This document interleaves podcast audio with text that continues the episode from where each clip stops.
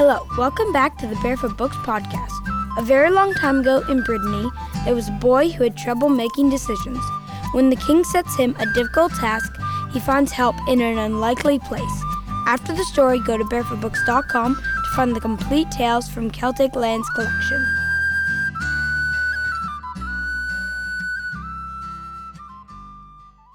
The Boy Who Didn't Know A Breton Tale.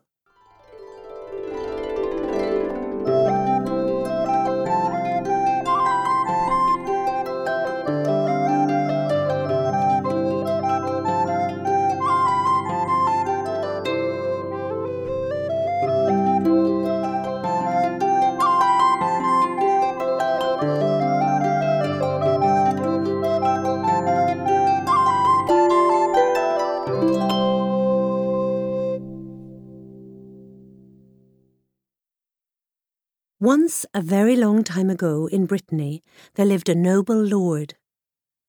Riding along one day, he found a small boy asleep by the roadside, and he asked him, What are you doing there? I don't know, said the boy. Well, who are your father and mother? I don't know. What are you called, and where are you from? I don't know, answered the boy to every question. The Lord decided to raise the boy himself and called him Nun Doire, which is Breton for I don't know. He gave Nun Doire a good education, and when the boy was nearly twenty, the Lord took him to the big fair in Morlaix. Whatever work you choose, said the Lord, I will buy the tools that will help you to be successful in life. Nun Doire wandered through the fair looking at this and that. He didn't know what kind of work he would most like to do, but he had the idea of becoming a knight. He kept returning to a scrap metal stall where there was a rusty old sword. Buy me this, please, he said. The Lord was disgusted. It's red with rust and of no use whatsoever. But, true to his word, he bought the sword. Nun Doire polished it up and discovered an inscription. I am invincible, it read under the rust. The boy smiled and tied the sword to his waist. I need a horse, he then said to his protector. They searched the market, looking at all the livestock. The fair was closing up when Nun Doire spotted the one he wanted. It was a thin, starveling mare that looked near to death. That's the one for me, he said, and begged the Lord to buy it. While his protector was counting out the money for the mare, the old Cornishman who was selling it whispered to Nun See these knots upon the mare's halter. When you untie one of these, the mare will take you many hundreds of miles distant to where you want to be. Nun thanked his master and mounted the mare. When they were out of sight, he undid one of the knots, and without any notion of where they might go, he and the horse arrived in Paris. This was obviously the place where he would make his fortune, and so he went to the king's palace and was given work in the stables. Whenever Nun Doire had a day off, he would untie one of the knots and see where the mare took him, and many adventures they had together. On one of these, when he was riding home, he passed through a village he had never seen before. There, shining at the crossroads, was a golden crown, glittering with diamonds. What a beautiful thing, breathed the boy. Beautiful, but dangerous, said the mare. Leave it alone. Nun couldn't quite believe that the mare had spoken, so he slipped the crown under his coat and rode homewards, where he used it to light up the stables at night. It was forbidden to take any flame into the horses' stables, lest they catch fire. All went well until a jealous groom ran with tales to the king. My groom has a better crown than myself, said the king, much put out by the whole matter, and he demanded that the crown be brought to him. The king asked, Where does it come from? But Doire couldn't tell him. All the wise men of the kingdom examined the crown and admitted it was the finest they had ever seen, but they couldn't explain its origins. Then the thin, starveling mare who was behind them whispered, This is the crown of the Princess of the Golden Ram. No one knew who had spoken, but the king sighed with love as her name was mentioned, and he peered at the diamond studded crown with great longing. I must marry that lady. You, Noundoire, this is all your fault. I command you to find the princess and bring her to me here, or I will kill you. Noundoire wept into the mare's mane with fear and anxiety. Did I not tell you to leave the crown alone? said the mare. Well, now the trouble is here, we'd better do something quickly. Ask the king for a sack of oats and some money, and we will find the princess for him. you really do talk, cried the boy, glad that his instinct to buy the mare was proving right.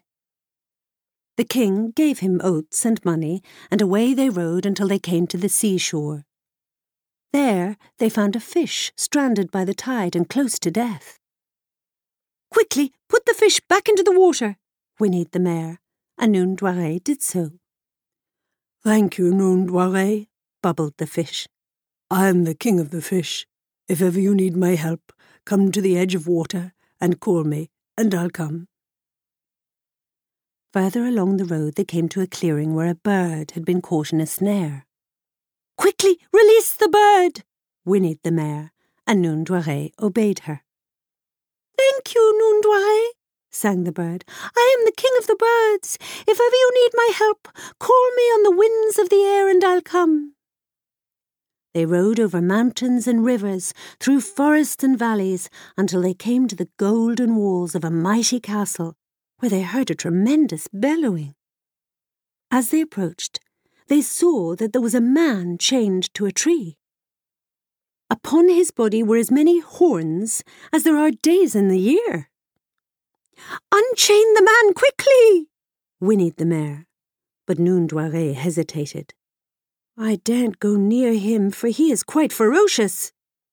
He will not harm you, trust me, said the mare. And so the boy unchained the horned man, who said, Thank you, Noundoire. I am the king of the horns. If ever you need my help, call from any part of the land, and I'll come. The mare told Noundoire to go into the castle and ask for the princess, and then invite her back into the woods to see his dancing mare. So while the mare grazed, in went Noundoire. I want to speak to the princess of the golden ram, he said.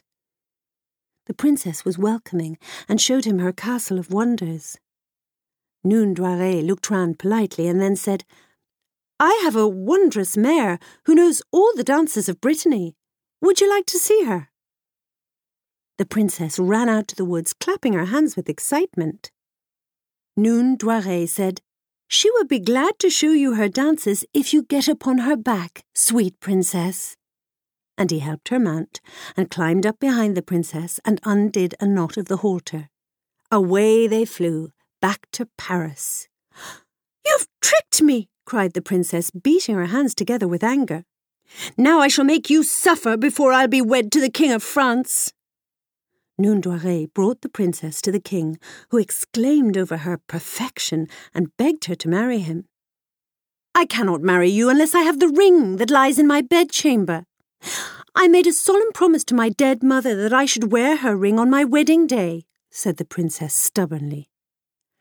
But the ring is locked in a little chest, and the key has been lost.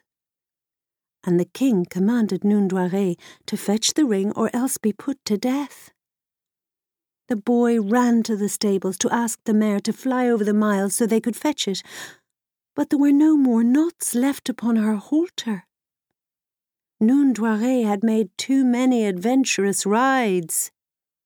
Now he wept Remember the king of the birds, whickered the mare in his ear.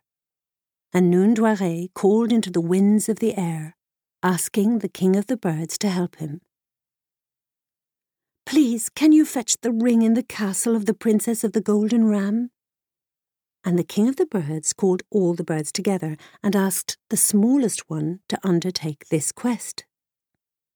Only the tiny wren was small enough to fly into the keyhole and bring the ring back in his beak, though he lost a few feathers doing so. Noon Doiré brought the ring to the princess, who stamped her foot and said to the king, I still cannot marry you unless I have my own castle brought here and set down facing your own, for I am a powerful princess in my own right, and I cannot live in the palace of my husband. The king commanded Noondoiré to fetch the castle, or else be put to death. However can we do that? he cried to the mare, who tugged at his tunic, saying, Remember the king of the horns. So Noondoiré stamped upon the earth and summoned the King of the Horns to help him fetch the princess's castle. And the King of the Horns called together all the horned beasts of the earth and bade them assist him in drawing the castle back to Paris, where, the very next morning, that castle stood facing the palace of the King of France. When the sun arose and struck the golden walls of the castle, the people leapt out of bed shouting, Fire! Fire! They were so bright and glowing. Now we can be married, said the king. Oh no, said the princess. I don't have the key to my castle and I can't get in without it. The key is a magical key, which no earthly locksmith can make again, for the old one dropped to the bottom of the ocean the king commanded Noondoiré to fetch the key or else be put to death. He leant against the thin, starveling mare and cried with fear, for he couldn't swim. Remember the king of the fish, whickered the mare into his ear. So Noondoiré went to the water's edge and called down into the waters for the king of the fish, who called together his fish and made them search for the lost key. Finally, a salmon rose to the surface with the diamond key in its mouth, and Noondoiré took it to the princess. She could no longer pretend that there were any reasons to delay, and she and the king went to church to be married.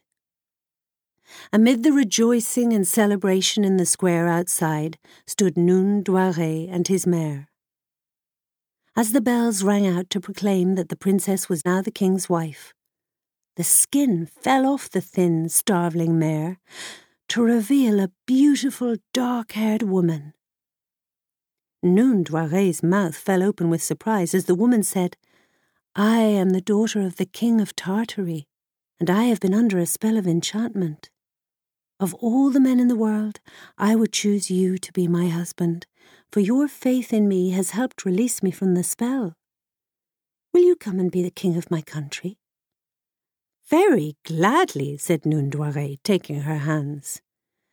And the king was so very happy with his wife that he knighted Noondoiré with the same rusty old sword that came from the scrap metal stall in Morlaix. But as he was about to pronounce the words, Arise, Sir Noondoiré, the rust fell from the blade, and the sword sang out, Arise, Sir Invincible! And somewhere in Tartary, they say, King Invincible lives yet with his bride. And whenever he needs to know anything, it is his wife who always has the right answer.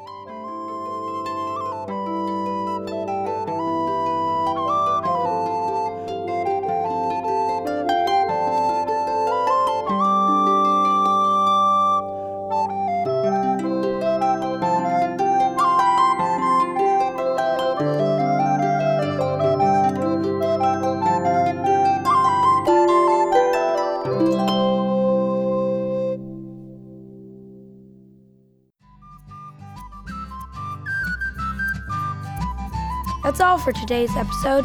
Thanks for listening. Now you can visit barefootbooks.com slash podcast to find special offers, join our email list, and listen to past episodes of the Barefoot Books podcast. See you next week. Bye.